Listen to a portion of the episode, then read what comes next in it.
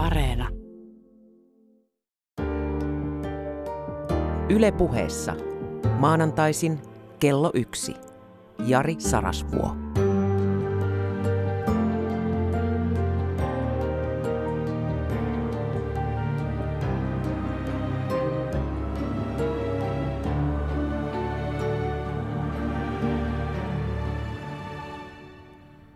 Rakas ystävä, toistan itseäni niin kuin tapana on. Immanuel Kant, tämä deontologi, utilitarismin vastustaja, joka jäi historiaan monesta asiasta. Yksi näistä oli tämä kategorinen imperatiivi. Entä jos maailma olisi sitä, mitä sisälläsi maailman laiksi vaadit? Eli entä jos sinun tahtosi muuttuisi maailman laiksi? Mutta tämän lähetyksen kannalta haluan siterata toista kiinnostavaa Kantin ajatusta. Se meni suurin piirtein näin. Maailma koostuu tiedosta ja uskosta. Tieto on se, mistä on turha enää kiistellä. Se on siis kiistelyn tuolla puolen. Täysin selvää. Ja usko on se, mistä lopullista varmuutta ei koskaan voi saavuttaa. Sitten hän lisäsi. Maailma koostuu enimmäkseen uskosta.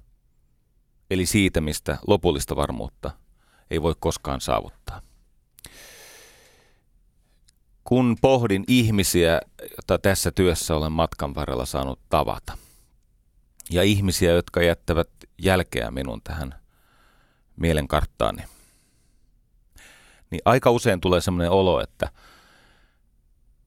monet kärsivät liiallisesta realiteettien tajusta. Monet kärsivät niin ankarasta todellisuuden tajusta, että eivät näe mahdollisuuksia ja niitä kätkettyjä siunauksia, jota elämä on tulvillaan. Totta kai on myös niitä, joilla ne realiteetit ovat niin vähäisessä roolissa, että he satuttavat itseään sen takia – mutta tänään haluan väittää ja perustella väitteeni, että moni meistä pärjäisi paremmin, jos fantasialla, eli mielikuvituksella, olisi suurempi rooli elämässä.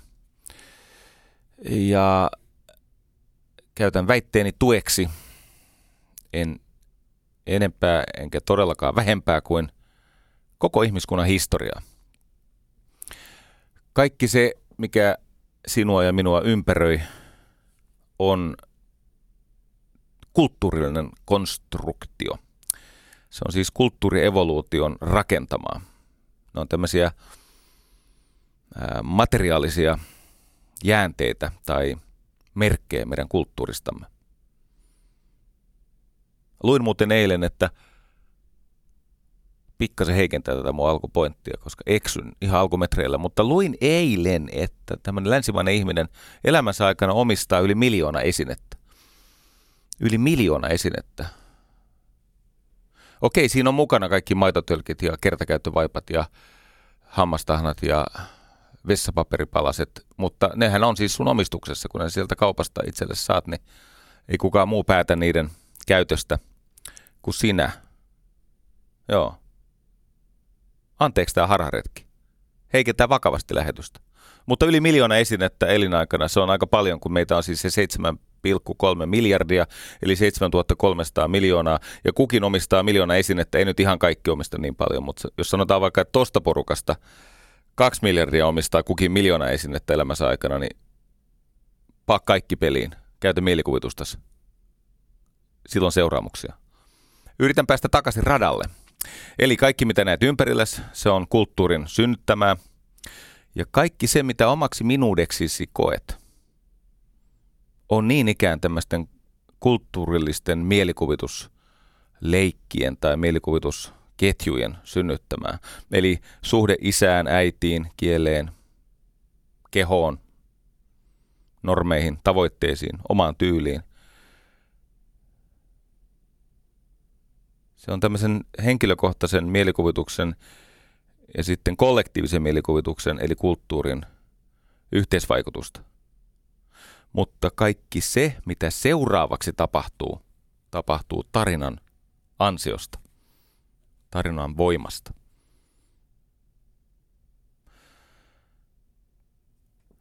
kulttuurin käyttövoima ja käyttöliittymä, se miten kulttuuria voi ohjata, on tarina.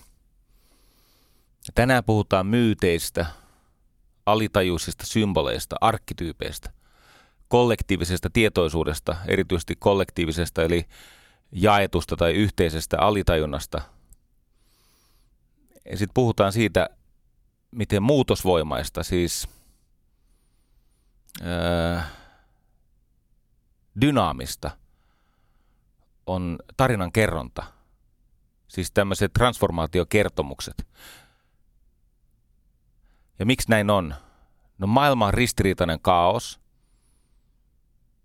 Ja tarinat selkeyttävät tätä kaoottista tilannetta.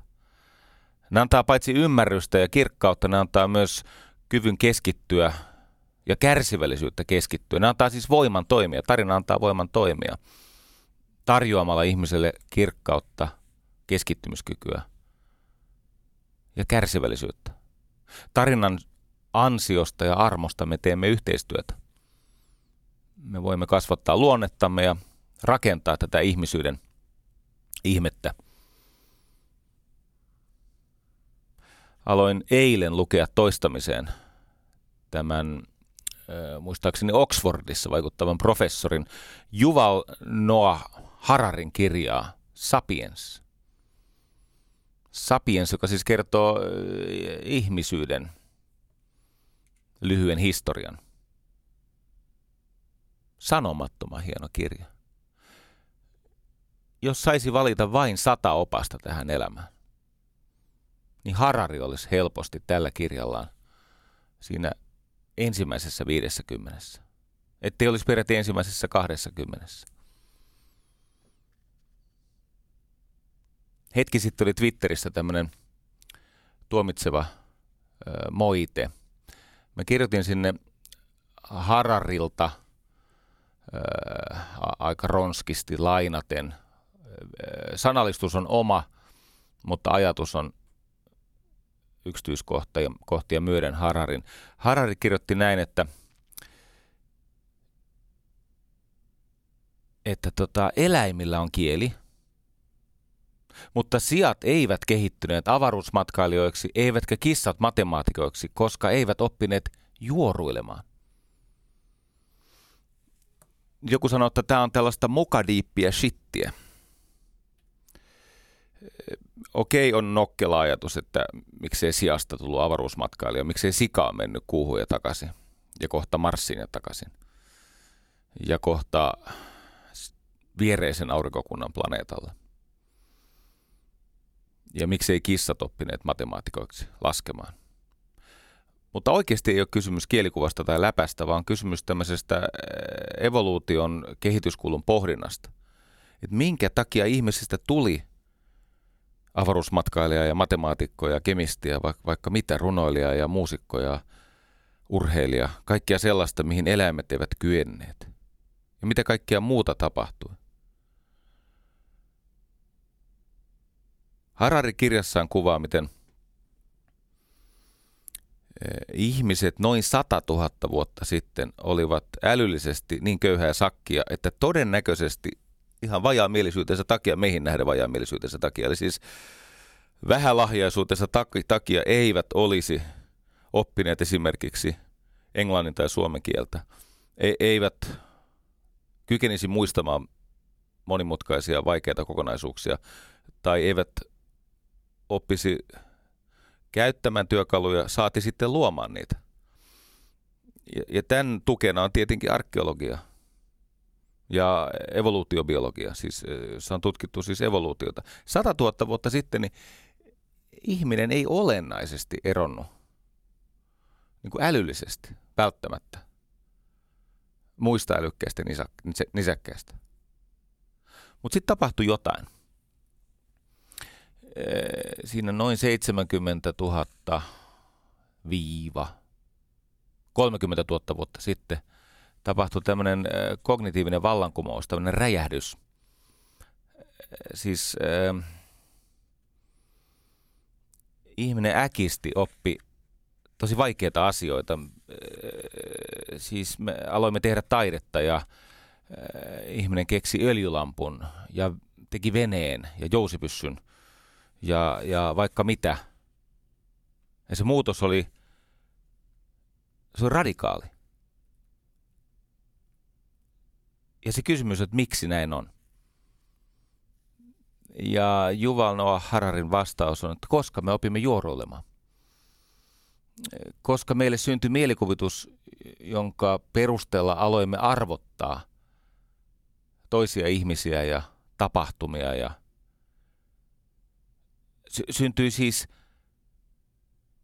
niin, alkeellinen tarinankerronta. Tarina on osoittautunut ihmiskunnan mahtavimmaksi voimaksi, koska tarina ohjaa kulttuurievoluutiota. Kulttuurievoluutio on se, joka tekee ihmisestä vuosisata toisensa jälkeen yhä inhimillisemmän. Eli me murhaamme vähemmän, me raiskaamme vähemmän, me tuhoamme vähemmän, me olemme vähemmän piittaamattomia kuin mitä me olemme historiassa olleet. Meistä tulee parempia, suvaitsevaisempia ja lempeämpiä ja myötätuntoisempia ja tietenkin myös älykkäämpiä, luovempia, öö, fyysisesti, taiteellisesti, tiedollisesti, käsittämättömästi ketterämpiä, suorituskykyisempiä. Ja kun mä menen tässä syvemmälle tässä tarinassa, niin aika nopeasti näkyy, miksi tarinassa on ihmiskunnan toivo. Tarina kykenee siirtämään ihmiseen symboleista ammennettua voimaa ja ominaisuuksia, yhteistyön edellytyksiä. Siis ihmiset, jotka antautuvat tarinalle, oppivat rakentamaan yhteistyötä. Tarina varoittaa, se opastaa, lohduttaa, tekee fiksummaksi. Ennen kuin luin tämän Hararin kirjan, luin tämmöisen kielitieteilijän nimeltä Brian Boyd – Brian Boyd ö, ajoitti, en nyt sano päivälleen, mutta siis vuodelleen 150 vuotta siitä, kun Charles Darwinin ö, lajien synty Origin of Species on julkaistu, niin Brian Boydilta tuli kirja, jonka nimi oli, oli Origin of Stories, eli tarinoiden evoluutiooppi. Ja tämän Origin of Storiesin aivan alkusivuilla hän sanoi, että mitä enemmän eh, ihmiskunnan selviytymistä sukupuutolta tutkitaan, sitä selkeämmäksi käy, että meitä eivät pelastaneet lihakset, eikä älykkyys, eikä oikeastaan mikään. Me olimme ravintoketjun keskivaiheella, meitä syötiin, me syömme muita. Me olimme melko tehottomia tappamaan muita eläimiä omaksi ravinnoksemme. Eli me enimmäkseen kaivoimme maasta juuria niin kuin siat tekee ja löysimme ehkä onnekkaasti pähkinöitä niin kuin apinat tekee. Ja, äh, aika kasvisperäisellä ravinnolla mentiin sieltä 6 miljoonaa vuotta sitten aina sinne ehkä noin 70 000 vuotta sitten – aika pitkä taival. Ja toden totta sukupuutto oli lähellä. Meillä ei ollut oikeastaan mitään tämästä evoluutioetua. Koska meillä oli käynyt niin hassusti, että meillä oli matkan varrella alkaneet, alkanut siis aivot kasvaa. Ja tämä aivojen kasvaminen oli alkuun iso ongelma monesta syystä. Yksi on se, että eh, kun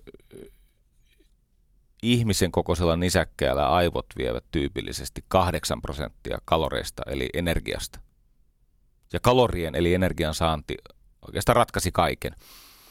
Eli jos kaloreita oli riittävästi, niin populaatio alkoi kasvaa, siis syntyvyys nousi ja, ja, ja tämmöiset niin evoluutioedut pitkään olivat hyödyllisiä. Sitten tietenkin kun on liikaa sitä väkeä, niin sitten tulee näitä evoluutiopullonkauloja. Mutta yhtä kaikki ihmisen kokoisella tai ihmisen verrattavissa olevilla nisäkkeillä aivojen ikään kuin käyttö maksoi 8 prosenttia energiasta. Ihmisellä se luku on 25. Tämä ero on järisyttävä. Siis luonnossa se, että aivot vie kolme kertaa ener- enemmän energiaa, mutta ei ole energian saantia. Siis on, on Muistakaa nyt, että ihminen oli siinä ravintoketjun keskivaiheella. Elojääminen perustui keräilyyn, eli onnekkuuteen. Tappaminen ei vielä oikein sujunut, tämä lihansyönti ei sujunut. Me olimme, olimme siis hyvin kasvisvoittoisia. Ja sitten tapahtui jotain. Ja tämä Brian Boyd sanoi, että e- meidän evoluutioihmettä selittää kaksi asiaa. Ensisijainen selitys on tarinat. Siis me opimme johtamaan yhteistyötä, toinen toistemme potentiaalia, lahjakkuutta, kyvykkyyksiä, sitä heimoa tarinoiden avulla. Meillä alkoi syntyä kulttuuri. Me opimme periyttämään tietoa, taitoja, varoituksia, kehotuksia. Meillä alkoi syntyä normistoa, järkevämpää työjakoa. Tarinat oli ensimmäinen ja toinen oli kyky kypsentää ruokaa, siis kyky valmistaa ruokaa niin, että ruoka säilyi, jotta kun tuli se niukempi vuoden aika tai joku katovuosi tai joku vaikeampi ilmastojakso, niin ihmiset selvisivät sen vaikean ajan yli, koska me emme kuolleet nälkään. Mutta tämä aivojen kasvu tietenkin aiheutti sen, että synnyttäminen oli vaikeaa ja äh, siis naaraat, jos sallitte tämmöisen ilmaisun tuossa vaiheessa historiaa, niin siis naaraspuoliset ihmiset, en kutsu heitä vielä naisiksi, niin kuin, tai no, ihan sama mikä on, mutta joka tapauksessa kuolivat siis synnytykseen usein. Ja lapset olivat syntyessään aika lailla elinkelvottomia, niitä piti kovasti hoivata – ja kun me emme ole pussieläimiä, myös pussieläimet, kuten kengurut ja mitä liian vompatteja niitä on, niin nekin synnyttää siis semmoisia elinkelvottomia poikasia, mutta ne muhii siellä pussissa. Ne kulkee se repussa mukana, kunnes kengurupoikainen osaa huolehtia itsestään. Ihmiselle ei ollut tämmöistä, sitä piti kantaa kaikkialla. Ja nyt me tulemme siihen aivan ytimeen kulttuurin, kulttuurin atomi, tai siis se miten kulttuuri syntyy, niin sen, sen tavallaan jakamaton perusyksikkö on kieli. Eli ihmisten välisen suhteen ylläpitoon, kehittämiseen, suojeluun tarkoitettu kieli. Silloin 100 000 vuotta sitten tai muissa kädellisissä, niin totta kai apinoilla on kieli – niin, niin kuin on kaikenlaisilla eläimillä. Et vaikka ihminen on kätevä, niin ilmeisesti papukaija osaa tuottaa enemmän erilaisia ääniä kuin ihminen kurkun päästä. Vihermarakatti osaa huutaa sieltä puusta, varokaa leijona, jolloin kaikki marakatit sääntää puuhun. Ja vihermarakatti osaa jopa käyttää tätä varokaa leijona kusetukseen. Eli se osaa huutaa varokaa leijona, vaikka ei leijona ole mailla eikä halmeilla, koska vihermarakatti on nähnyt banaanin jossakin semmoisessa paikassa, mihin hänen heimonsa on vähän niin kuin vahingossa vaeltamassa, mutta vihreämarakatti sieltä puusta huomaa, että hetkinen, tuolla on herkullinen banaani ja kohta se on ihan väärissä suissa, mutta kun huudan varokaa leijona, nämä raukat sääntää puuhun ja mä kipitän banaanin luokse ja nauran mussuttaessa sitä banaania, että eks niin? Lankaa menitte. Mutta mitä vihermarakatti ei osaa? Se ei osaa sanoa, leijona on heimomme suojelushenki. Ja tämä ero on jättiläismäinen. Varokaa leijona. Se on tämmöinen käytännön elojäämiseen tai sitten satunnaisesti hyötymiseen perustuva ikään kuin repla. Mutta ajatus siitä, että leijona on heimomme suojelushenki, eli että leijonaan latautuu symbolisia voimia, josta meidän heimomme saa tätä yhteenkuuluvaisuuden, kohesion etua, josta voidaan johtaa erilaisia yhteistyön ja, ja toiminnan ja normien tapoja. Pysytkö mitenkään perässä? Silloin noin 30 000, 32 000 vuotta sitten tuolta Ranskasta on löytynyt Stadelin paikkakunnalta semmoinen hahmo, mi, miss, se on siis ihmisen, se on, se, on, se on siis taidetta, se on joku veistänyt. Se on, se on tämmöinen patsas, pieni patsas. Sillä on ihmisen kroppa, mutta leijonan pää. Ja tämä äh, mytologinen tai, tai symbolinen hahmo, eli leijonapäinen ihmishahmo, sehän on kulkenut milloin mihinkin vaakunaan, muun muassa Suomen vaakunaan, mutta se on myös liikemerkeissä, niin kuin Peugeot, Peugeutin leijona, eikö niin, se muistuttaa sitä, ne on muuten samalta seudultakin, Stadel ja Peugeot, ei ihan samasta paikkaa, mutta ei se ole sattuma, tai jos on sattuma, niin on hauska sattuma. Yhtä kaikki, niin tämä, että ihminen oppi sanomaan, että leijona on heimomme suojelushenki, eli alkoi synnyttää siis kollektiivisia kuvitelmia siitä, mitä asiat merkitsee sillä näkymättömällä tasolla, ei siis ilmeisellä tasolla. Se, että leijona on tai ei ole tämän hetken uhka, se on ilmeistä. Mutta se kätketty taso on kiinnostava, koska siitä syntyy kulttuuri, käsitteet.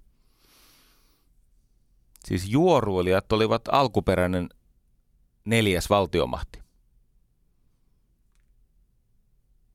Tänä päivänä ollaan taas menossa siihen suuntaan, että suurempi ja suurempi osa median tuotoksista tai niin kuin me, tämmöisenä mediana julkaistavista asioista on juoruja.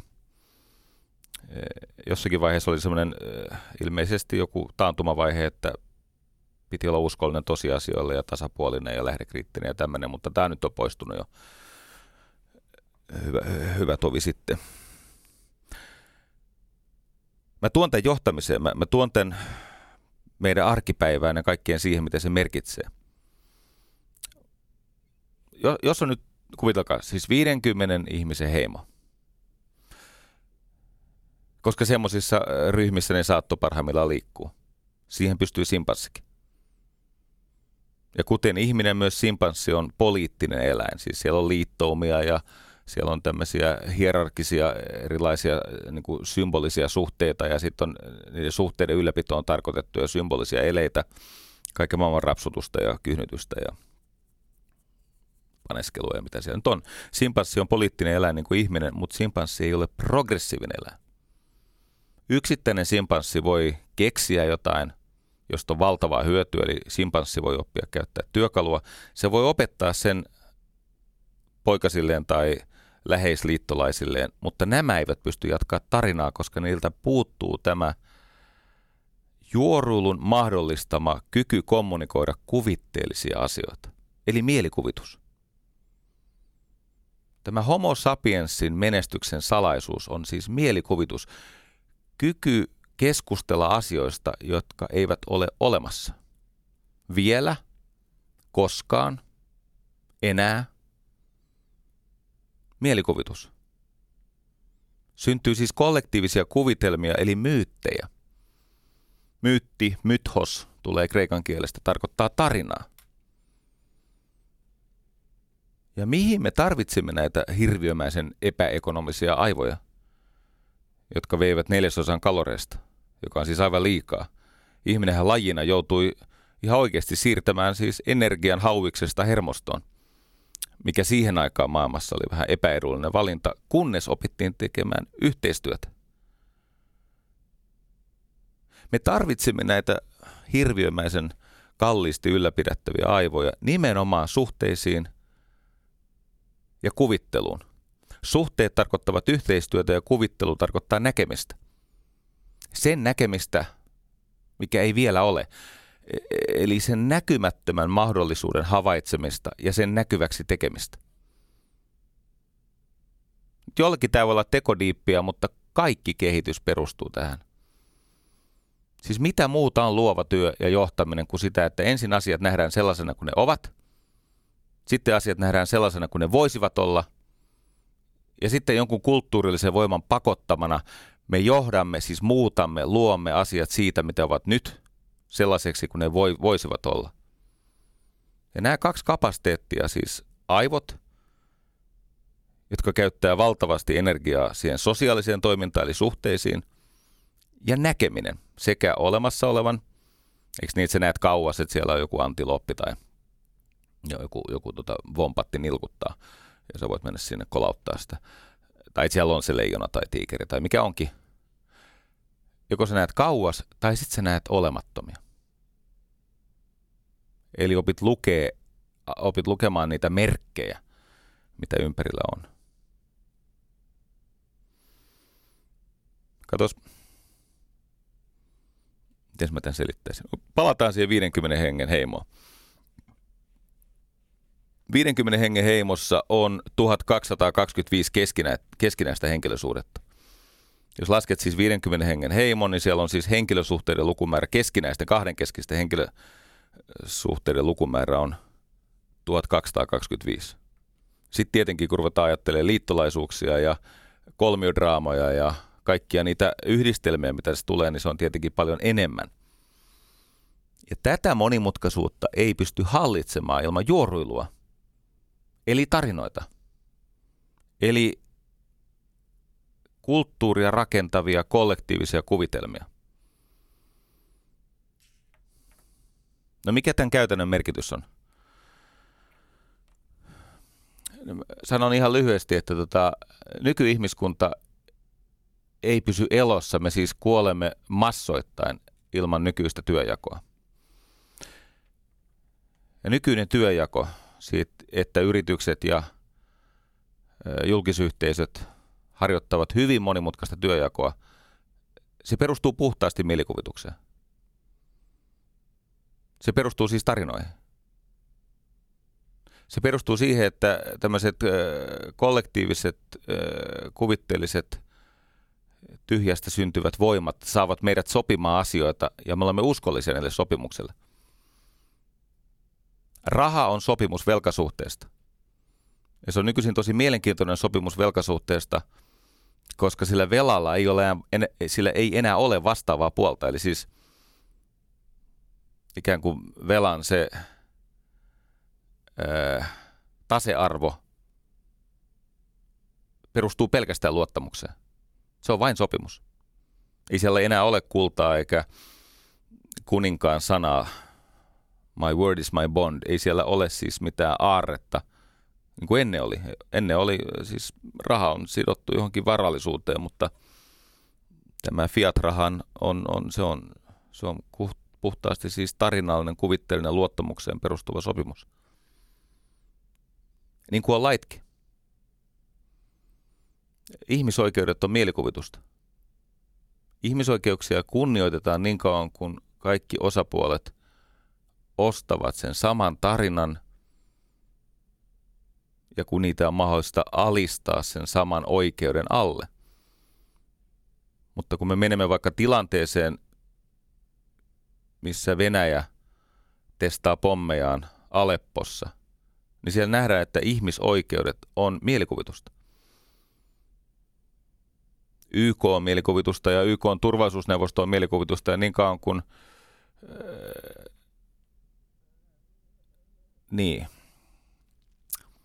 Siis mä en kiistä, etteikö ne oikeasti tapaisi siellä New Yorkissa. Mä en kiistä, etteikö siellä turvallisuusneuvostossa olisi ne viisi vakijäsentä. Etteikö näitä sopimuksia olisi kirjattu. Mutta niiden pohjalla on immateriaalisia, siis ei-materiaalisia, ei, ei olemassa olevia voimia. Ja sitten kun jompikumpi osapuoli tai joku osapuoli on sitä mieltä, että ei sido enää tämä kansainvälinen laki meitä,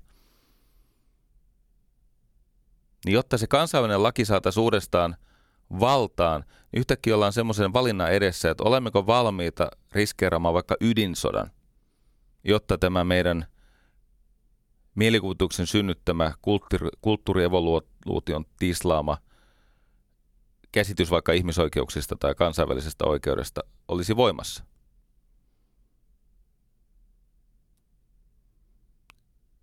Jumalat ovat tämmöisiä kertomuksista syntyneitä konstruktioita. Siis en halua ketään loukata, mutta totean vaan, että ei Jumala ole ontologisesti olemassa. Siis tietenkin jonkun mielikuvituksessa se on olemassa, enkä mä sen voimaa kiistä.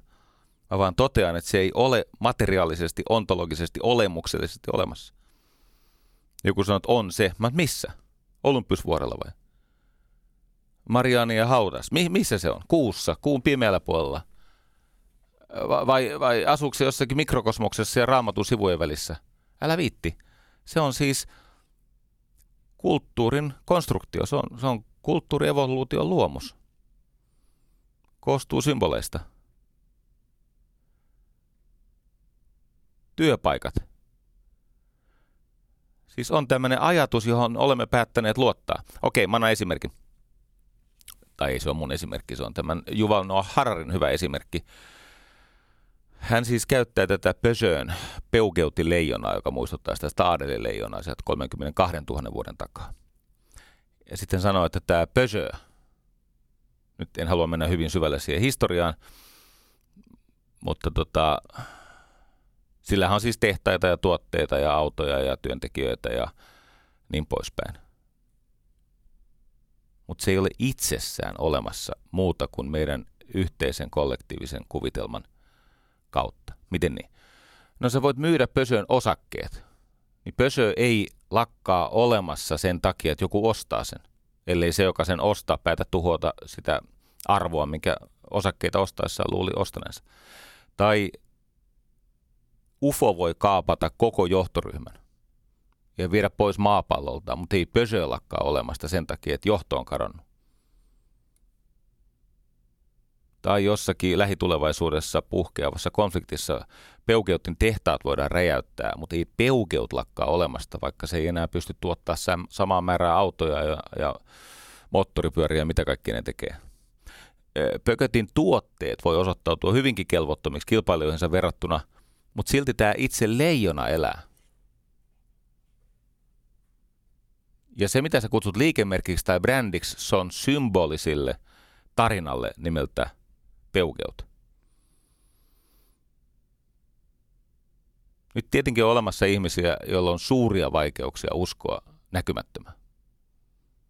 Siis on olemassa ihmisiä, joilla on lähes mahdoton tajuta, että raha on mielikuvituksen tuotetta. Se on yhteinen fantasia. Valtiot ovat yhteisiä fantasioita. Apple tai Nokia tai mikä ikinä vuorolla onkin, ne on, yhte, ne on yhteisiä kuvitelmia. Ja on ihmisiä, jotka ovat aistien vankilassa. Ne elää tässä niin kuin materian ahtaassa tilassa. Mutta mä vakuutan sulle, että se mikä on, on peräisin siitä, mikä ei ole. Mä sanon uudestaan, se mikä on, kaikki se mitä se, kun mulla on nyt tämmöinen teemuki, jossa on vettä. Se helisee, kun mä kilistelen sitä. Tämä siis on. Ymmärrä se, että tämä on peräisin siitä, mikä ei ole. Joku on tämän muotoilu. Jossain tehtaassa. Joku on keksinyt sen tänne raahata. Ja tämän käyttötarkoitus nyt ei olla ihan tämän mukin ydinbisneksessä, koska täällä on vettä. Tämä on kai alun perin teemuki, mutta mikä lie? Eli kaikki näkyvä syntyy näkymättömästä. Ja se on saanut alkunsa silloin, kun ihmiset alkoivat liittää merkityksiä erilaisiin tapahtumiin ja tilanteisiin.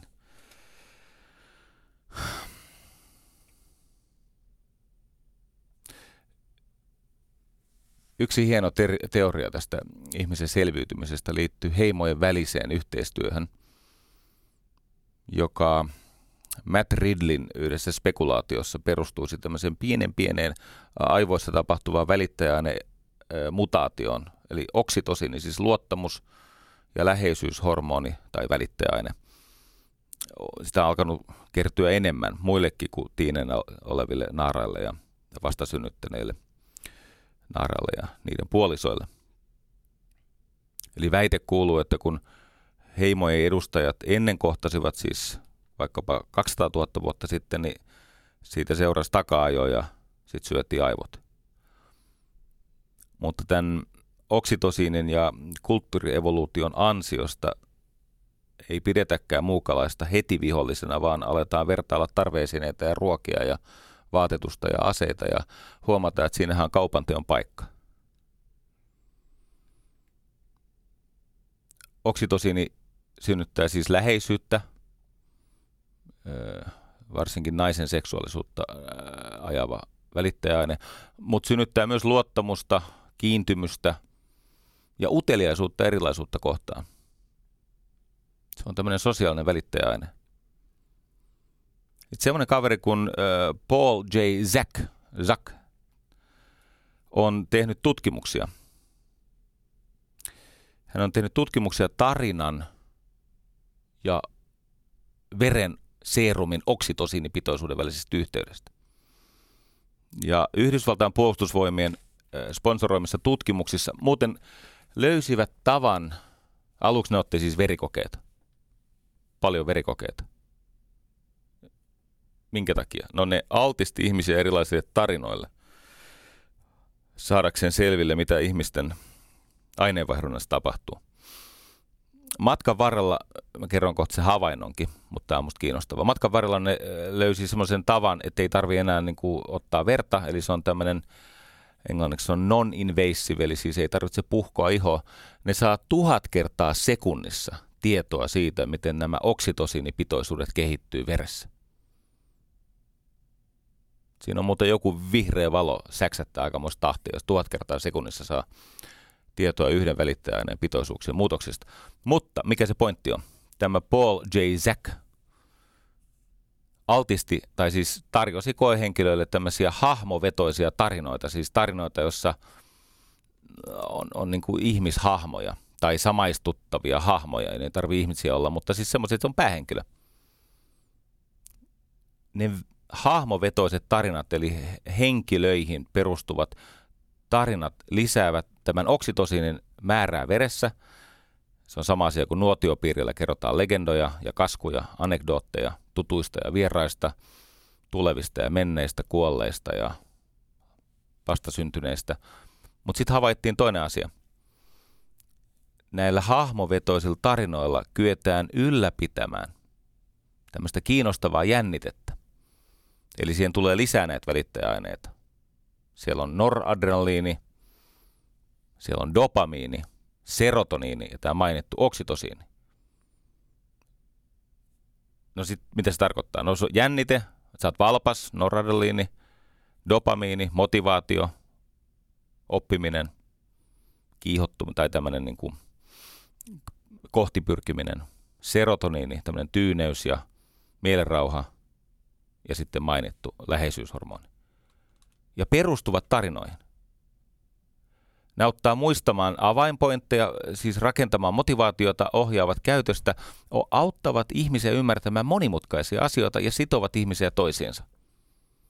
Eli kaauksesta kirkkauteen ja kärsivällisyyttä. Nämä mainitsemani välittäjäaineet, mä en enää uskalla mainita, koska siis lääketieteen desanttina mulla on oikeus mainita lääketiedettä tapailevia termejä – yleensä kaksi tai kolme kertaa per termi ja sen jälkeen mennään jo niin pahasti puoskaroinnin puolelle, että jätetään kertomatta, mutta tästä samasta puhuu Simon Sinek ja monet muut ja öö, no, mä en ole mikään maailman paras faktan tarkastaja, mutta he ovat tarkastaneet enemmän. Edelleen tämä samainen Paul Zack, joka julkaisi Harvard Business Reviewssä näitä löydöksiään, on havainnut, mitä tulee siis organisaatioissa, eli yhteistyötä harjoittavissa ihmisyhteisöissä. Mitä tulee menestyskulttuurin vahvistamiseen, ihmisten kehittämiseen, eli opettamiseen ja tuloksen tekemiseen. Nämä transcendenssitarinat, nyt sä mietit, mitä, missä puhuu. Mä, mä, mä puhun sulle kohta Luke Skywalkerista ja Star Warsista ja kolmannen asteen yhteydestä ja Mä palautan tämän kohta populaarikulttuuri. Koita jaksaa.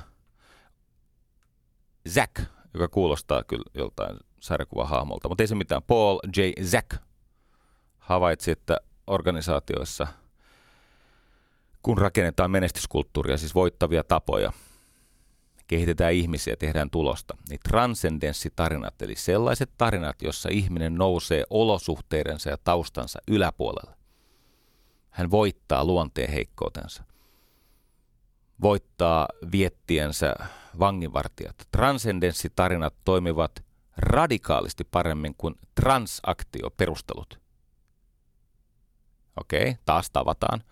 Transaktioperustelu on se, että selitetään ihmisille, että sun pitää myydä tätä tai sä saat kenkää. Eikö niin? Se on transaktioperustelu. Jos myyt, saat pitää työpaikkasi. Jos et myy, saat kenkää. Tai transaktioperustelu on sitä, että sanotaan, että jos myyt paljon, saat bonuksen. Tai että me olemme markkinaosuudesta vasta, markkinaosuustilastoissa vasta seitsemäs. Meidän on pakko päästä viiden joukkoon. Muuten omistaja lakkauttaa tämän toiminnan. Ne on tämmöisiä siis hyötyperusteluita, jotka perustuu transaktioihin, eli siis tilanteisiin, vaihdantaan.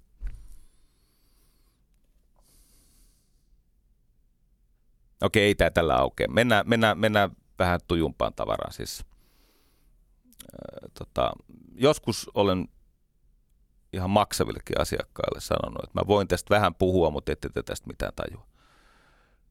Ja sitten ne on pyytänyt, että mä puhuisin. Ja sitten siellä on kyllä joukossa ollut semmoisia aki... No siellä on ollut aika päteviä ihmisiä. Aku Louhimies ja J.P. Siilia. Siellä on ollut tämmöisiä tarinankertoja ja Kaskas ovat tajunneet Paavo Westerbergia ja kirjailijoita. Eli mennään Joseph Campbelliin. Siellä voi olla kuulijoiden joukossa sellaisia ihmisiä, jotka elää tarinankerronnasta. Tavalla tai toisella. Ehkä sä oot muotoilija, ehkä sä oot mainostoimistossa töissä, ehkä sä teet juttuja johonkin mediaan. Miten hyvin osaat tämän Joseph Campbellin The Hero with a Thousand Faces? Miten hyvin sä osaat tämän kulttuurievoluution, sen syvärakenteen? Että miten tämä kollektiivinen tietoisuus toimii? Ja jos siellä on kuulijoina ihmisiä, jotka tekee vaikkapa kuvakertomuksia, siis filmejä, tai olette näyttelijöitä, miten hyvin te osaatte Christopher Vogleria? Tiedätkö mä oon oppinut semmoisen kaamea asian, että ihminen voi harjoittaa ammattia ilman, että sillä on mitään tajua siitä, mistä sen ammatin niin kuin, ydinymmärrys on syntynyt. Mä oon tavannut ihmisiä, jotka saa siis 10 tonnin kuussa liksaa siitä, että ne rakentaa laatujärjestelmiä, ne ei tiedä, mistä laatuajattelu on peräisin. Tai ihmiset, jotka saa 10 tonnin kuussa siitä, että ne tekee siis mainontaa, ne ei tiedä yhtään mitään siitä, mistä brändimainonta tai markkinoinnin aatehistoria. Tai, tai tota, ihmisiä, jotka no, jotain funktiossa olevia strategiajohtajia, joita mä en niin ymmärrä yhtään, mutta näitä on kuitenkin ihan kauheasti. Ja sitten mä kysyin, että no mitäs siellä funktioissa, kun te, teillä on kaiket päivät aikaa opiskella, eikä PTL vastuu paljon paina. Te teette siis te lähinnä opiskelette ja sitten teette toisille tämmöisiä äh, PowerPoint-harjoituksia, niin jutellaanpas vähän siitä strategian aatehistoriasta. Ei mitään. Siis ilmeen paikalle tuleekin näytönsäästäjä, and that's it hei, jos sä teet jotain sellaista, missä ajatukset muuttuu paineeksi sun pankkitilillä. Jos sä, jos sä saat rahaa ajattelusta, niin sun velvollisuus on ymmärtää, että mistä tämä ajattelu on kotosi.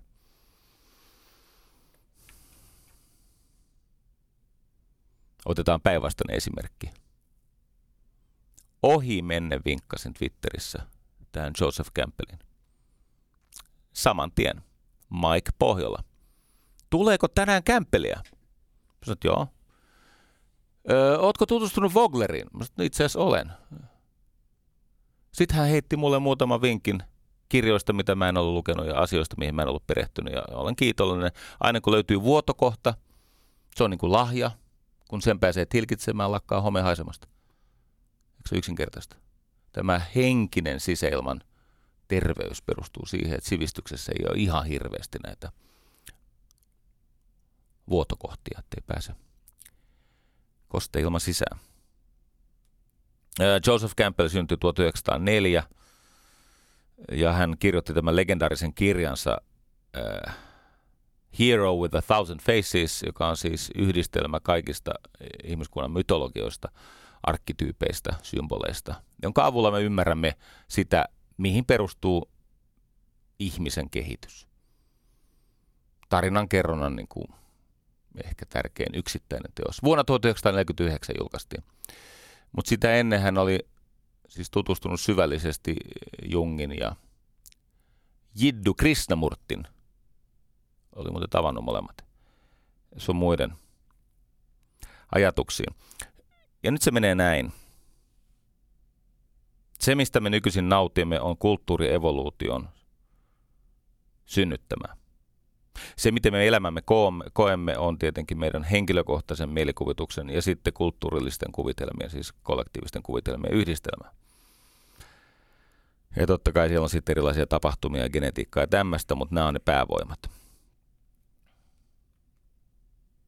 Ihmiskunnan tämmöistä kasvukokemusta ohjaa joukko hyvin samantyyppisiä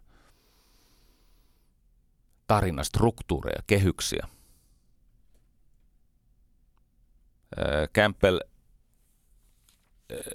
tota, teki muistaakseni vuotta ennen kuolemaansa Bill Moyersille. Bill Moyers oli tämmöinen, siis Amerikan areena, siis äh, tota, Amerikan yleisradio, semmoinenkin on, uskokaa tai älkää. Mutta se ei ole ihan samassa asemassa kuin Suomen yleisradio Suomessa. Mutta yhtä kaikki, niin Bill Moyers teki Kämppelistä tämmöisen haastattelusarjan myyteistä ja tästä kasvutarinasta. Ja sieltä on moni ammentanut, ihan siis tunnustaa ammentaneensa.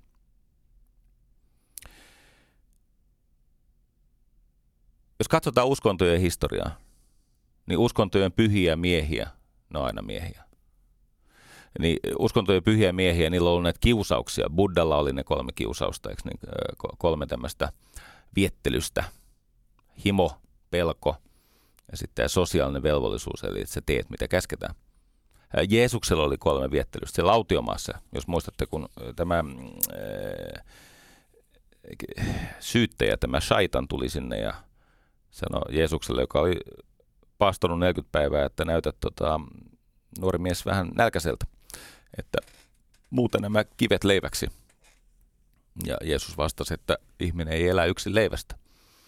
Ja hän on nyt siinä vaiheessa, missä tämä henki ravitsee häntä, eikä leipää nyt tavoitella tässä vaiheessa treenejä.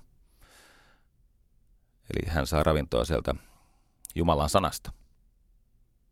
No sitten sitä Jeesusta kiusattiin näillä poliittisilla houkutuksilla, viettelyksillä. Ja Jesse kieltäytyi. Ja lopulta tuli tämä ajatus, että hyppää täältä tai hyppää temppeliharjalta, niin Jumala pelastaa sut. Myöhemmin muuten osoittautuu, että ei se Jumala poikaansa pelastanut. Kävi päinvastoin. Mutta se on toinen tarina. Tässä nämä kolme viettelystä käytiin läpi.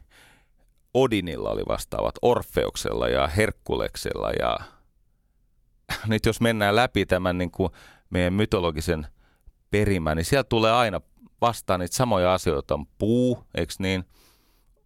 Odin naulattiin elämänpuuhun. No sitten paratiisissa oli elämänpuu ja sitten se hyvän ja pahan tiedon puu oli kaksi puuta. Jeesus naulattiin puuhun. Siellä on tämmöisiä testejä, koitoksia, tehtäviä, siirtymäriittejä.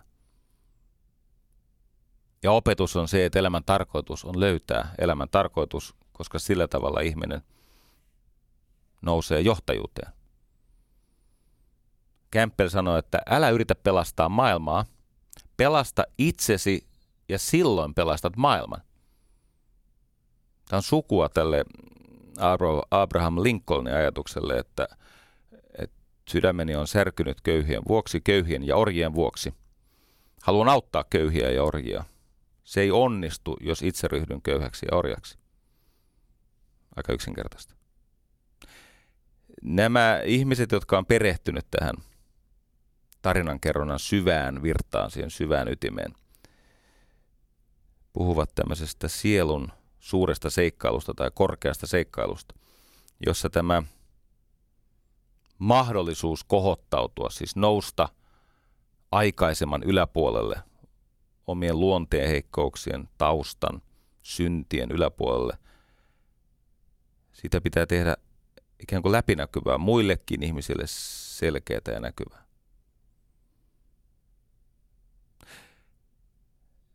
Tämä on tosi haastavaa. Siis ajatus on se, että tarinat ja kulttuuri – tarvitsevat kieltä. Kieli koostuu sanoista, mutta sanoissa voima tulee sanojen tuolta puolen, siis englanniksi sanotaan before and beyond words. Että ei pidä jäädä niiden sanojen arkiselle, sille profaanille tasolle, vaan pitää kurottaa, että mitä on ennen näitä sanoja, mistä nämä sanat on peräisin, koska sanat on loitsuja, ja mitä, mikä on näiden sanojen ulkopuolinen voima. Siellä on se magiikka. Pars pro toto, osanen kokonaisuudesta. Mä yritän selittää tämän Campbellin työn, tämän Christopher Voglerin tarinan kautta, se onnistuu ehkä paremmin. Ja, ja ainakin ne, jotka tykkää elokuvista, ne löytää tästä helposti jotain käyttökelpoista. Ja sitten mennään lopuksi areenan puolella siihen tarinaan, mitä se on ilman näitä vaikeita sanoja ja käsitteitä. Voi olla, että tämän kertainen on, on aika, aika haastavaa niille, jotka eivät noin ylipäänsäkään ole siunattuja ylimääräisellä uteliaisuudella. Niin jos elämässä ainoastaan se, mikä on ilmeistä, on kiinnostavaa, niin voi olla, että et ole kuunnellut enää pitkään aikaa. Et ehkä tämä on niille ihmisille, jotka ylipäänsä elää mielikuvituksensa turvin ja kautta.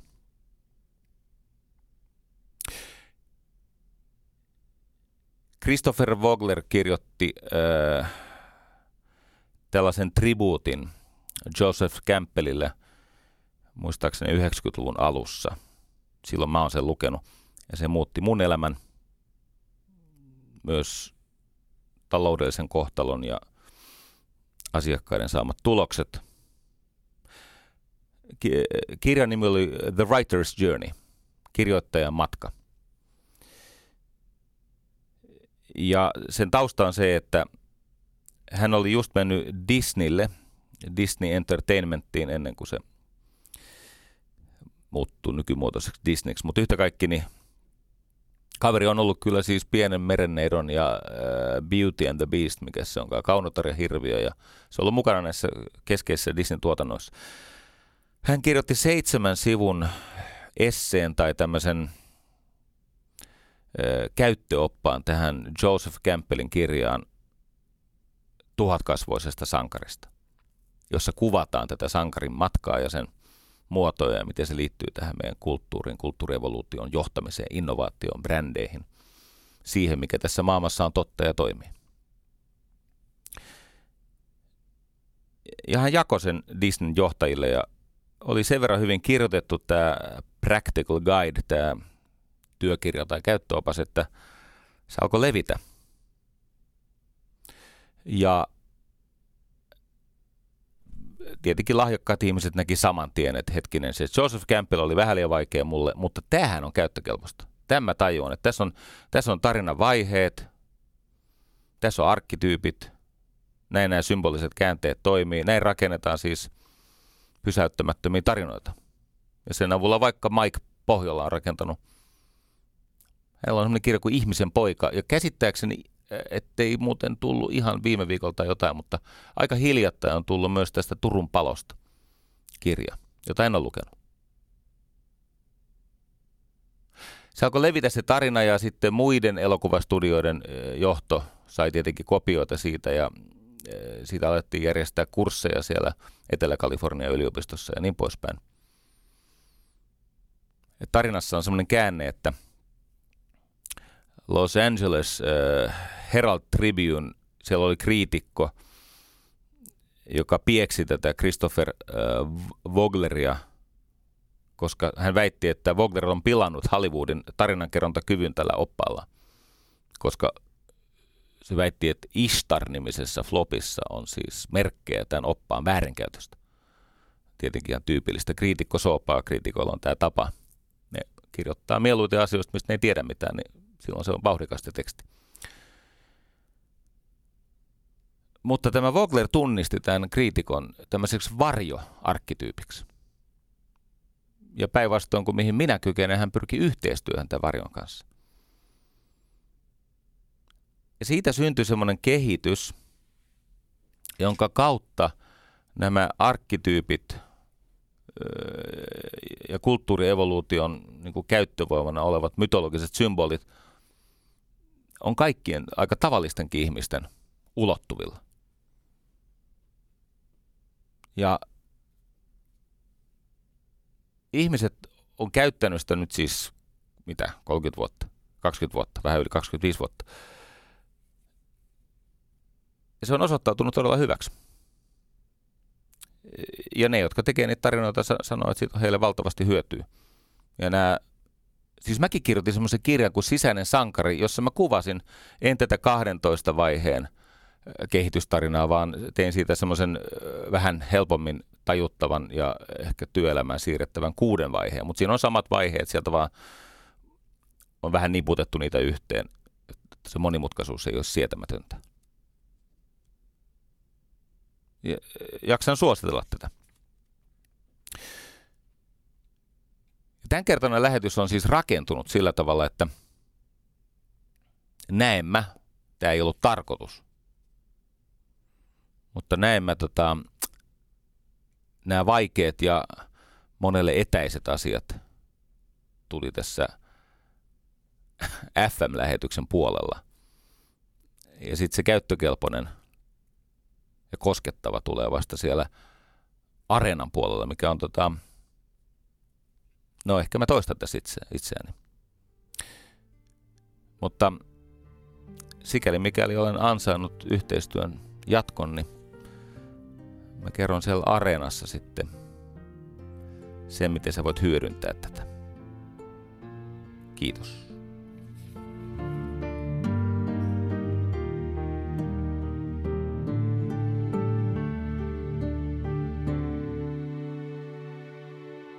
Yle puheessa Jari Sarasvuo.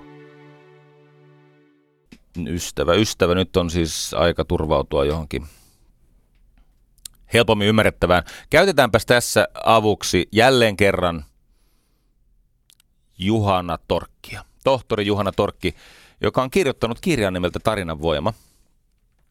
En voi kylliksi suositella sitä.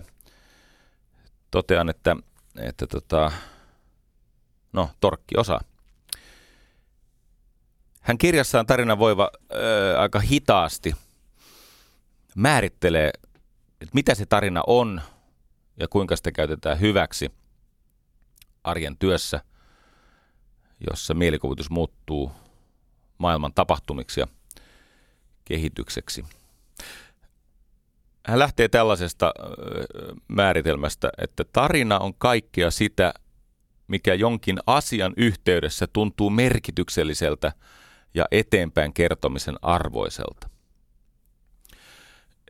Eli tarina on kaikkea sitä, kaikkea sitä viittaa siihen, että ei sen tarvitse aina olla kertomus. Se voi olla joskus väri tai symboli tai joku hyvin lyhyt käänne. Et joskus se tarina on äärimmäisen lyhyt. Mä annan esimerkin. Silloin kun vasta itsenäistyneessä Suomessa murhattiin naapureita täyttää häkää 1918, niin jotain vielä hirveämpää siemennettiin alulle Kiinassa. Nimittäin silloin samana vuonna 1918 pääkirjastohoitajan assistentti, nuori Mao Zedong. Hän tuli ohitetuksi tämmöisessä ylennyksessä. Hän siis jäi ilman ylennystä ja varmaankin epäreilusti tämmöisen työpaikkakiusaamisen tai hy- työhyvinvointirikkomuksen seurauksena. Ja Kiina sai maksaa tästä 30 vuotta myöhemmin aika kovilla otteilla. Ja maailma, maailman lasku tuli nyt sata vuotta myöhemmin. No niin, eli Juhana Torkki, tarina on kaikkea sitä, mikä jonkin asian yhteydessä tuntuu merkitykselliseltä. Eli siihen latautuu merkityksiä, että se on mielekäs, siinä latautuu tunteita, ja se on eteenpäin kertomisen arvoista. Eli että ihmisillä on tarve levittää sitä tarinaa, koska se on merkityksellistä ja se jollakin tunnetasolla on tyydyttävää. Ja tohdin lisätä, siis en pidä itseäni torkin tasoisena tarinan tutkijana, mutta olen kuitenkin ihan onnistunut tarinan kertoja. Ja tämä on mun radio-ohjelma, niin mähän kuulen lisää. Sen kummemmin anteeksi pyytelemättä. Mä lisään tähän, että tarina muuttaa sekä salaista minää että sosiaalista minää toiminnan kautta. Ja siksi eheyttää ihmistä ja hänen suhteitaan. Tarina muuttaa salaista minää, eli juoni tai informaatio tapahtuu ihmiselle, mutta tarina tapahtuu ihmisessä. Nykyisin tiedetään varmasti, että tarina muuttaa aivoja. Siis se muuttaa ihmisten ei ainoastaan aivojen toimintaa, vaan lopulta aivojen rakennetta. Eli tarina muuttaa ihmisen salaista minää ja sosiaalista minää, eli suhteita toisiin ihmisiin. Ja nyt tulee tärkeä lisäys, toiminnan kautta. Siis tarinahan ei ole totta lainkaan, ellei se muokkaa käsityksiä ja käyttäytymistä. Mutta koska se tekee molemmat, eli se muuttaa salaista minää ja sosiaalista minää toiminnan kautta, niin se eheyttää ihmistä ja hänen suhteitaan. Siis se synnyttää vankemman pohja yhteistyölle. Ja niin pitkälle on tultu tässä 70 000 vuodessa, että tarina on se syy, minkä takia jostakin tarinan aiheesta puhutaan ja sen tarinan ääreen palataan. Tämä mainitsemani Christopher Vogler alkoi tutkia sitä, että minkä takia ihmiset alkoi käydä Star Wars-elokuvassa tai tässä Close Encounters-elokuvassa uudestaan ja uudestaan kuin kokeakseen jotain uskonnollista. No, he juuri kokivat jotain uskonnollista. Se ei vaan ollut tällaista siis niin kuin mihinkään uskontokuntaan liittyvää, vaan se liittyy, liittyy siihen tavallaan spirituaaliseen kokemukseen, siihen liikahdukseen, jonka tarina heissä synnytti. Ja sen takia ihmiset puhuvat siitä eteenpäin ja palaavat siihen. Ja tarinan ympärille syntyy aina toimintaa, joka kehittyy tässä prosessissa. Ja tämän takia vain tarina toteuttaa strategian. Strategiahan ei voi toteutua ilman tarinaa. Ei, ei strategia, joka ei tarinan kautta, jos ei synny tarinan kautta merkityksellistä toimintaa, eteenpäin kertomisen tarvetta, korkeamman yhteistyön muotoja, niin no se on silloin, silloin strategian suunnitelma. Juhana Torkki kysyy, tai ei hän kysy, mutta mä oon kirjoittanut tänne näin. Hän, hän häneltä kuitenkin tämän asian siis olen poiminut tähän. Eli jos haluat menestyä vaikkapa työelämässä, esimerkiksi johtajana tai yrittäjänä tai ammattilaisena, jos haluaa menestyä, niin täytyy täyttää kaksi ehtoa. Nämä on tosi yksinkertaisia ehtoja. Nyt tulee kenties käyttökelpoisin ja yksinkertaisin menestyksen resepti, jossa on vain kaksi vaihetta, mitä nyt viime aikoina on saanut suustani ulos. Yksi, kohtaa asiakas tavoilla, joista hän haluaa kertoa eteenpäin. Eli sä kohtaat asiakkaan sellaisella tavalla, että se asiakas on niin, niin kuin ylijäämäisesti tyytyväinen, että hänellä on tarve tasata tilejä kertomalla sitä teidän saagaa eteenpäin. Julistamalla sitä kokemustaan ja sen merkityksiä ja se kuinka hyödyllistä se oli vaikka vähän maksokin. Eli yksi, kohtaa asiakas tavoilla, joista hän haluaa kertoa eteenpäin. Ja kaksi, auta työkavereita muistamaan, mistä meidän on syytä olla ylpeitä.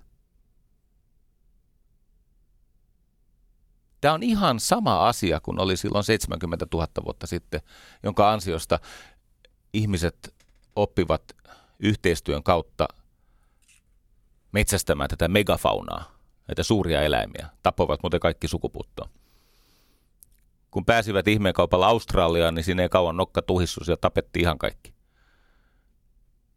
Joo, nykyisin kai tota, Australian siis suurin äh, siis, äh, nisäkkäinen, äh, pois lukee ihminen, kes, siis keskipaino on 50 kiloa. Se on vähän pienentynyt se megafaunan koko. No mutta yhtä kaikki, aivan sama mekanismi, kun tarina on ihmiskunnan väkevin, vipuvoimaisin, vaikuttavin tapa johtaa. Ja se on myös ihmisten alkuperäinen huume. Me olemme aina pyrkineet siihen erityiseen todellisuuteen, pois tästä arkisesta todellisuudesta, siihen sakraaliin todellisuuteen, pois profaanista, eli arkisesta. No miten tämä meni? Tämä ei ole muuttunut 70 000 vuodessa. Jos haluat menestyä, yksi, kohtaa asiakas, siis kä- niin kuin kohtele asiakasta. Kohtaa asiakas tavoilla, joista hän haluaa kertoa ilosanomaa eteenpäin. Ja kaksi, auta työkavereita muistamaan, mistä meidän on syytä olla ylpeitä. Koska se velvoittaa ei ainoastaan standardin ylläpitoon, se velvoittaa myös riman nostamisen. Se, että joku on ylpeä siitä. Hän yhtäkkiä, kun oppiminen ja menestys ovat muistamista, hän havahtuu siihen, mikä meidän kulttuurin symbolisissa valintatilanteissa tekee meistä pyhiä ja muita parempia ja arvokkaita. Ja se antaa minulle ylpeyttä. Ja nyt jos tutkitaan tämän mekanismin yhteyttä innovaatioon, strategiaan, laatuun, brändiin, niin nähdään, miten tarina on, se on siis vaikuttava. Ihminen on tämmöinen narraatiokone. Mark Masonin kirjassa äh, kerrotaan tutkimuksesta, jossa koehenkilöt laitettiin tämmöiseen suljettuun huoneeseen koneen kanssa ja heidän piti keksiä, että mitä nappeja ja vipuja käyttäen he saa siihen huoneen katossa olevan lampun syttymään. Eli siellä on jotain nappeja ja vipuja ja sitten ne ihmiset menee sinne huoneeseen ja kukin sitten tempoilee 10-15 minuuttia ja sitten ne keksii, että miten tämä toimii, miten mä saan lampun syttymään. Jännä oli se, että toisille koehenkilöistä se oli tiettyjen nappien painaminen X kertaa. Toisilla siihen vaikutti siis jalkojen asun asento ja toiset, yksi totesi jopa, että nappia pitää painaa tietty määrä yhdellä jalalla pomppien. Todellisuudessa tietenkin oli niin, että valo syttyy täysin sattumavaraisesti, mutta kun ihmisaivot etsii aina merkitystä. Ihmisaivot rakentaa narraatioita, tarinoita. Vuonna 1944, 1944 Massachusettsissa yliopistossa tehtiin semmoinen koe, missä näytettiin ihmisille tämmöinen lyhyt filkka, missä kaksi kolmiota ja yksi ympyrä, melko siis tämmöisiä abstrakteja hahmoja. Kaksi kolmiota ja yksi ympyrä, ne liikkuu siellä pitkin näyttöä. Ja sitten kysyttiin oppilailta, että mitä siinä tapahtuu. Ja 34 koehenkilöstä 33 kertoi tämmöisiä monimutkaisia, taidokkaita, hienosyisiä, inhimillisiä narraatioita. Esimerkiksi, että ne kaksi kolmiota oli kaksi miestä, jotka taisteli naisesta, eli se ympyrä, joka yritti paeta. Joku toinen sanoi, että ympyrä oli huolissaan. Ja kolmannen mielestä tota, ympyrä ja nämä pienet kolmiot, ne oli, ne oli viattomia nuoria asioita. Ja, ja, ja, sitten toinen niistä kolmioista oli vähän isompi, niin se oli turhautunut ja raivon partaalla. Tätä ilmiötä muuten kutsutaan pareidoliaksi. Pareidolia, oletko semmoista sanaa kuullut? Pareidolia tarkoittaa sitä, että ihmisen niin kuin, siis mielikuvitus tuottaa tämmöisiä tarinoita tai merkityksiä tai, tai niin kuin englanniksi on pattern, siis tämmöisiä muotoja, mönster på svenska. Siis pareidolia pakottaa ihmisen aivot tuottaa merkityksiä, aina kun sä näet jotain. Ja se ohjaa paitsi tunteita ja ajattelua, se ohjaa myös käyttäytymistä, yhteistyötä, ihmissuhteita.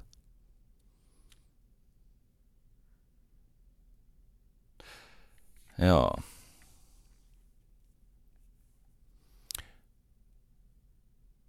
Mä haluan kertoa Juhana Torkilta ihan vain kostoksi, että hänkin niin osoittaakseen, että hänkin kykenee monimutkaisuuteen. Toki ehkä erotuksena monesta mun jutuistani. Mun täytyy ystävä nyt tähän väliin kyllä esittää semmoinen itsesäälin sekainen anteeksi pyyntö, että mä en uskaltanut kertoa tästä sankarin matkasta, tästä siis näistä arkkityypeistä ja näistä tarinan vaiheista, koska mä pelkäsin, että tämä menee niin sakeeksi, että tulee joku kostotoimenpide sieltä. Mutta ehkä seuraavassa elämässä uskallan. Tämä on tämän ehdottomasti osaamisen arvosta, jos teet työtä niin, että sun henkiset ponnistelut muuttuu toivon mukaan joksi luovaksi, niin sun pitää osata nämä, koska nämä on, nämä on ihmiskunnan ytimessä. No mutta palataan torkkiin. Mukava takaovi. Niin, Torkilla on tota tarinaan vähän vaikeampiakin määritelmiä. Nämä ei ole mun mielestä oikeasti vaikeita. Nämä on hyödyllisiä. Hän sanoi näin, että tarina on merkityksellinen hahmo, jonka ihminen näkee tapahtumien virrassa.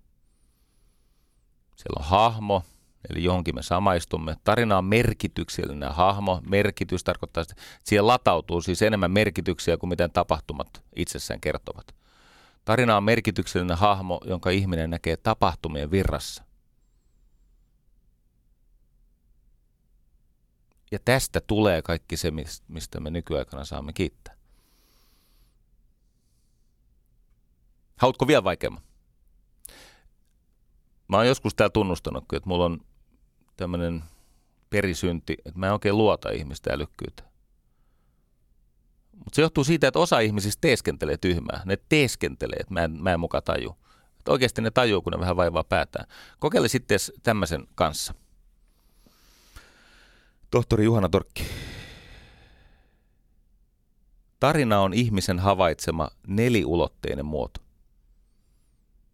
Tarina on ihmisen havaitsema neliulotteinen muoto.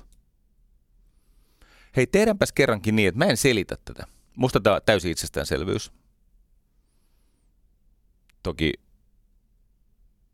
mä oon saanut siis leipäni itselle ja aika monelle muulle siitä, että mä kerron vaikuttavia tarinoita, siis semmoisia tarinoita, jotka, jotka ovat muuttaneet käsityksiä ja käyttäytymistä. Mutta tehdään niin, että mä en selitä. Mä sanon vielä kerran. Tarina on ihmisen havaitsema neliulotteinen muoto. Lähetä se mulle tulkintas. Kyllä sä tähän pystyt. Älä teeskentele tyhmempää kuin sä oot. Koska sä et ole tyhmä. Se vaan joskus laiskottaa. Joskus se on, se on, se on tämmöinen tietty mukavuusalueelle päästävä defenssi. Se on tällainen tota, turhaan lausuttu turvasana SM-leikeissä. Turvasana ei saa käyttää ennen kuin on oikeasti liian kivuliasta. Tämä ei sitä ole vielä. Kyllä sä tiedät, mikä on turvasana SM-leikeissä. No älyllinen turvasana on se, että mä en ymmärrä. Mä en taju. Tai että toi on hepsismia. Ei ole. Tarina on ihmisen havaitsema neliulotteinen muoto. Mm. Johanna Torkin lapsuudessa hänelle kerrottiin tarinaa vuosikymmenten takaa köyhän talon pojasta. Ja tässä köyhässä talossa, jossa tämä poika, siis lapsi, eli, niin sen perheen isä oli kuollut. Ja äiti elätti lapsia kiertämällä talosta taloon ja polkemalla rukkia. Eli hän meni talosta taloon ja katsoi, jos siellä on jotain parsittavaa tai huolettavaa niissä vaatteissa tai missä liian pöytäliinoissa. Sitten hän polki rukkia, hän, hän siis kutoja ompeli. Ei, ei tietenkään ollut kauhean hyvin palkattua hommaa silloin vuosikymmeniä sitten. Ja tämä äiti oli pannut kuukausien ajan niistä pienistä tuloistaan pienen pieniä lantteja syrjään, eli säästänyt, koska navetan lasi oli hajonnut.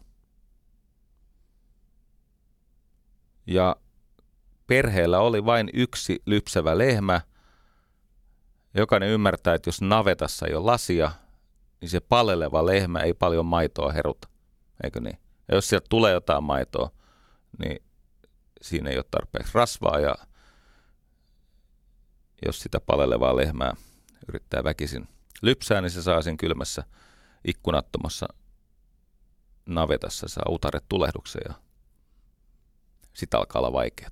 Mutta äiti polki rukkia kaiket illat ja liikenevät hetket ja sai lantin kerrallaan kasattua sen verran rahaa, että viimeinkin oli lasi säästetty ja se lasi tilattiin kaupasta. Ei sitä hyllyssä ollut, mutta sitten kauppa tilasi sen lasi jostakin. Ja sitä odotettiin ja lopulta tuli viesti, että nyt se lasi on tullut ja talvipakkasella äiti lähetti tämän pienen pojan noutamaan lasia kaupasta. Ja se poika taittoi tietenkin saamastaan tehtävästä ylpeänä niin kuin taittoi sen matkan kylään jään yli. Paluumatkalla poika liukastui ja lasi särky. Tämän kertomuksen pieni poika oli Juhana Torkin isä. Markus ja Juhana Torkin isä. Ja Johanna sanoi, että tota, hän ei ole koskaan päässyt pakoon sitä tarinaa, missä ensin vaikeasti säästetään sitä välttämätöntä navetan lasia, jotta se lehmä vielä lypsäisi, se ainoa lehmä. Et siinä köyhyydessä ja vaaran alla elämisessä se lasi on tietenkin merkitykseltä ihan jotain muuta kuin se on meille. Sitten kun se pieni poika liukastui ja rikkoi sen lasin, niin miltä siitä Juhanan isästä on pienenä poikana tuntunut? Mitä hän oli miettinyt ja mitä hän oli tälle leskeksi varhaan jääneelle taistelijaidille saanut sanottua? Ja Juhana kirjoittaa, että se oli melkein liian vaikeaa edes ajateltavaksi. No miksi tämä tarina on niin vaikuttava? No, jokainen tunteva ihminen kokee myötätuntoa eläytyessään tämän pienen pojan, hetki sitten ylpeän, ja ylpeän pienen pojan lohduttomaan murheeseen ja häpeään, kun hän särki sen lasin. Sitten tietenkin tässä tarinassa on opetuksia. Monenlaisia. Ja ennen kaikkea se on muodoltaan klassikko. Eli se on tarina ihmisen taistelusta kohtalon voimia vastaan paremman huomisen toivossa. Ja ihminen on aina valmis kuulemaan tarinaa uudestaan ja uudestaan, jossa ihmisen unelmia testataan, tilanne muuttuu ylivoimaiseksi ja silti jatketaan. Ja se hyvä tarina koskettaa tunteita, koska se kytkeytyy johonkin arkkityyppiin. Mikä se arkkityyppi on? Arkkityyppi tarkoittaa jonkun asian tai käsitteen tai hahmon alkumuotoa tai alkumallia. Ja nämä arkkityypit on kaikille ihmisille yhteisiä. Ne on siis tämmöisiä alitajuisia sielun sisältöjä. Ne ilmenee myyteissä, taruissa, tarinoissa, uskonnoissa, itse asiassa kaikessa kulttuurissa. Lähes kaikki elojainen kulttuuri viittaa ei ainoastaan itse arkkityyppeihin, vaan viittaa toisten teosten arkkityyppeihin. Tämä on hyvin tyypillistä. Eli tämä teokset viittaavat toisiinsa. Ja kun pohtii sitä sankarin tarinaa, missä aluksi ollaan tavallisessa maailmassa, tutustutaan sankariin, siihen samaistumisen kohteeseen, se on vaihe yksi. Sitten tulee kutsu seikkailuun, joku tämmöinen arkkityyppinen viestinviejä tai viestintuoja kutsuu seikkailuun, vaiheessa kolme, niin se sankari on vastentahtoinen, se kieltäytyy siitä seikkailusta tai annetusta tehtävästä. Ja sitten ilmaantuu tämmöinen mentori tai opettaja, vanha viisas, joka eri konsteilla saa sen vastentahtoisen sankarin ottamaan vastaan sen tehtävän, sen seikkailun. Jolloin silloin vaiheessa viisi on ensimmäisen kynnyksen ylittäminen. Eli astutaan siitä tutusta maailmasta salaiseen maailmaan. Siihen maailmaan, jossa ihmisen on mahdollisuus uusiutua ja kohottautua. Sitten tarinassa on testejä, liittolaisia, vihollisia. Ja juoni kuljettaa sankaria kohti tätä syvää luolaa, salaista syvää luolaa, valloittamaton linnaketta, kuolemaa. Eikö niin? Jeesus, Orfeus, Herkules, oh, tietenkin Thor. Tämä lista on aivan lakkaamaton. Luke Skywalker, eikö niin? Death Star. Siellä on aina joku luola tai läpäisemätön linnake. Kun lähestytään, niin kauhu nousee ja se sankari kamppailee mielikuvituksessa kanssa. Tämä on se toinen kynnys. Ja sitten mennään sinne luolaan tai kuolemaan tai... Kalevalas on tämä sama tarina. Siellä on aina se virta, puu, tuuli, lintu, nämä samat symboliikat. Joskus täytyy omistaa kokonaan lähetys tälle symbolikielelle. Sankari joutuu sietämättömiin koettelemuksiin. Varma tappio edessä, tuho. Ja sitten kuitenkin onnistutaan saamaan se miekka, tieto, palkinto, aarre, graalin malja. Kuningas Arturin tarinassa sama juttu. Sitten kun se aarre on saatu haltuun, niin alkaa hirvittävä taka-ajo ja ne vaarat on entistä suurempia ja se vihollinen vaikuttaa ylivoimaiselta, mutta silti sen taka-ajon, eikö niin taas se kymmenes vaihe, siitä pelastutaan, tulee kolmas kynnys, ylösnousemus. Tarinoissa on aina se ylösnousemusvaihe, pelastuminen. Eli sieltä alisesta, terveisiä Mike Pohjolalle, alisesta noustaan yliseen. Ja tämä kokemus muuttaa meidät. Mikä se alinen on? Se on louhikko. Langeta loveen. Ootko koskaan kuullut? Louhi. Se on se viisas, se on, se on maa. Eikö niin? Ja sieltä tullaan sen viisauden tiedon kanssa alisesta yliseen. Ja lopulta palataan kylään, eheytetään se kylä, eliksiiri. Mutta se sankari on muuttunut, ne alkuperäiset motiivit ovat kadonneet. Hänestä on tullut jalompi. Ja tätä käsitellään näiden arkkityyppien, eikö niin? Siellä on se narri ja tietenkin tämä varjo ja niin poispäin. No niin. Kerron loppuun kaksi lyhyttä tarinaa. Toinen on kulttuurin alalla ja toinen liikkeenjohdossa. Yhdysvalloissa on semmoinen Chipotle. Chipotle. Se on hyvin mielenkiintoinen. Ne tekee siis äh, mainoksia, animaatiomainoksia, jossa vastustetaan tehotuotantoa ja tämmöistä nykyistä niin kuin, äh, ruokateollisuutta tai pikaruokateollisuutta. Katsokaapa semmoinen mainos kuin Scarecrow. Scarecrow, eli siis linnunpelätin. Scarecrow. Se on tarina tämmöisestä vahvalla omalla tunnolla varustetusta linnunpelättimestä, joka on töissä semmoisessa elintarvikejättiläisessä. Ja siinä tarinassa on paha nimeltä Korppi. Ja sitten siellä laulaa Fiona Apple.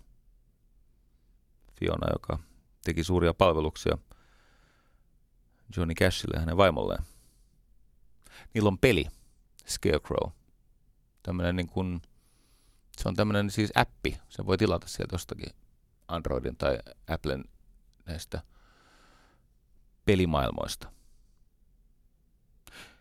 Mutta joka tapauksessa ta, Iris on siis pelasta tämmöisiä maatiloja ja eläimiä ja inhimillisempi kohtelu. Muutama mielenkiintoinen pointti. Yksi, siinä ei puhuta sanakaan tästä Chipotlesta. Ei siinä puhuta siitä se on hyvin viitteellinen. Kyllä siinä niin just näkyy joku paprika, mutta ei juuri muuta. Se on räjäyttänyt osakekurssi. Ää, kun tämä tuli tämä Scarecrow-filmi, voitti muuten kannin kaikki sarjat. Kultaiset leijonat. Ensimmäisen kuukauden aikana 18 miljoonaa keskusteluketjua. Siis 18 miljoonaa tämmöistä threadia 17 sosiaalisen median alustalla ja peliä tietenkin pelataan ihan pääjässä. Ja siinä on nämä arkkityyppiset, tai siis siinä on, siinä on tarinan kaari tavallaan, robottikorppi. Ja toinen lyhyt tarina siitä, miten elämä matkii arkkityyppejä. Oletko kuullut koskaan semmoisesta novelistista kuin O. Henry? O. Henry. Oh, Henrihän oli tämmöinen pankkivirkailija, jota väärin perustein syytettiin kavalluksesta. Ja kun ne syytteet päätettiin nostaa, niin hän pakeni Hondurasiin. Mutta kun kuuli, että hänen ihmeellinen vaimonsa Athol Estes, Athol Estes oli kuolivuoteella, kuoli tuberkuloosiin niin kuin hänen äitinsä, niin hän palasi sieltä Hondurasista Texasin Austiniin Kaveri pidätettiin ja heitettiin vankilaan kolmeksi vuodeksi. Ja siellä hän lopullisesti antautui kirjoittamiselle. Oli kirjoittanut sitä ennenkin, mutta nyt kun oli kolme vuotta vankilassa, niin käytti sen ajan hyödykseen ja kirjoitti. Vankilasta käsin julkaisi 14 eri novellia, mutta hänen kuuluisin tarinansa on, on, on tämä tota, Viisaan lahja, The Gift of a Magi. Öö, siis sehän on tarina joululahjasta. Vielä ei ole ihan joulu, mutta suosittelen tähän tarinaan perehtymistä. Tämä syyttömänä vankilassa istunut William Sidney Porter, kirjailija nimeltään O. Henry, O. Henry. Niin tässä äh, maagin tai viisaan lahja, lahja tota, The Gift of a Maagi, niin siinä on köyhä pariskunta Jim ja Della asuu pienessä vuokramökissä. Ja niille ei ole kaksi tämmöistä heille rakasta niin kuin, omistusta. Niillä on kaksi asiaa, mistä ne on ylpeitä. Dellalla on ihmeellinen, paksu, hieman ehkä kihartuva, valtavan pitkät hiukset, siis melkein polviin saakka. Fantastiset, ihmeelliset hiukset. Ja Jimillä on kirkas, kiiltelevä, kultainen kello, joka oli aikoinaan kuulunut hänen isälleen ja hänen isoisälleen sitä ennen. Ja tulee jouluaatto. Ja tällä Dellalla on vain dollari 87 senttiä. Ja hän epätoivoisesti etsii lahjaa tälle Jimille. Pitkähiuksinen, ihmeellinen Della myy hiuksensa kampaajalle, joka tekee niistä tietenkin sitten tämmöisiä hiuspidennyksiä tai, tai tota, perukkeja. 20 dollarilla myy hiuksensa. Antaa leikata irti ja hänellä on enää ne lyhyet hiukset jäljellä, koska hän löytää platina taskukello tämmöisen ketjun siihen Jimin kelloon, joka maksaa 21 dollaria. Enää jäljellä 87 senttiä, joilla hän nostaa sitten porsaankyljöksiä jouluateriaksi. Ja jouluaattona seitsemältä Della odottaa yksin siellä no, huoneisessa asunnossaan Jimmyä. Ja Jim viipyy epätavallisen pitkään, ja se johtuu taas siitä, että Jim puolestaan etsii epätoivoisesti lahjaa Dellalle, joka on hiljattain vielä sanonut, että rakastat, olenko minä vielä si- sinun silmissäsi kaunis? Kelpaanko minä sinulle? Ja niinhän siinä käy, että, että tota, kun Jim kävelee jouluaattona kello seitsemän illalliselle, niin vastaan tulee lyhythiuksinen Della, joka sanoo, että mä myin mun hiukset. Ja sitten sanakaan sanomatta Jim antaa Dellalle lahjansa, tämmöisen valikoiman kalliita, tämmöisiä hiustarvikkeita, siis tämmöisiä, millä pitkähiuksiset ihmiset voi tehdä hiuksista entistä vaikuttavampia. tietenkin nyt hyödyttömiä, kun ei ole enää hiuksia. Ja Della puolestaan antaa Jimille lahjansa, eli tämän platinaisen taskukelloketjun, jonka hän oli hiuksilla ostanut hänelle. Johon Jim sanoi, että ihana ketju, mutta hänelle ei ole enää sitä kelloa, kun hän myi sen, voidakseen ostaa sulle nämä kammat. Ja nyt Jim ja Della on, niillä on toisilleen lahjat, jotka on hyödyttömiä mutta ne tajuaa, kuinka valtavasti ne toisiaan rakastaa, koska kumpikin on valmis tekemään mitä tahansa toisen eteen ja luopumaan siitä, mikä on itselle rakasta toisen edestä. Ja O. Henry, siitä on muuten ihmeellinen kirjan kanssa, missä tämä pariskunta halaa siinä rakkauden puskassaan, kun kaikki on mennyt. Niin tämä O. Henry sitten summaa sen lahjan, että okei, tämä ei mennyt samalla tavalla nappiin kuin siellä raamatun näillä maageilla, kun ne kolme viisasta miestä osas sentään antaa jotain, millä on vaihtoarvo, jos vaikka osuisi sama lahja tälle juutalaisen kuninkaalle. Mutta sehän totee, että silti tämä Jimin ja Dellan lahja on suurempi. No tämä Linnakundin tarina, siitä on tehty yli kymmenen elokuvaa. Siitä on tehty musikaali Broadwaylle. Siitä on tehty opera. No siitä on tehty siis tämmöinen lastenpeli. Ja, ja se on populaarimusiikissa aika usein toistettu teema. Joskus kun osuu siihen arkkityyppiseen ytimeen, niin ne tarinat, ne ei kuole ikinä.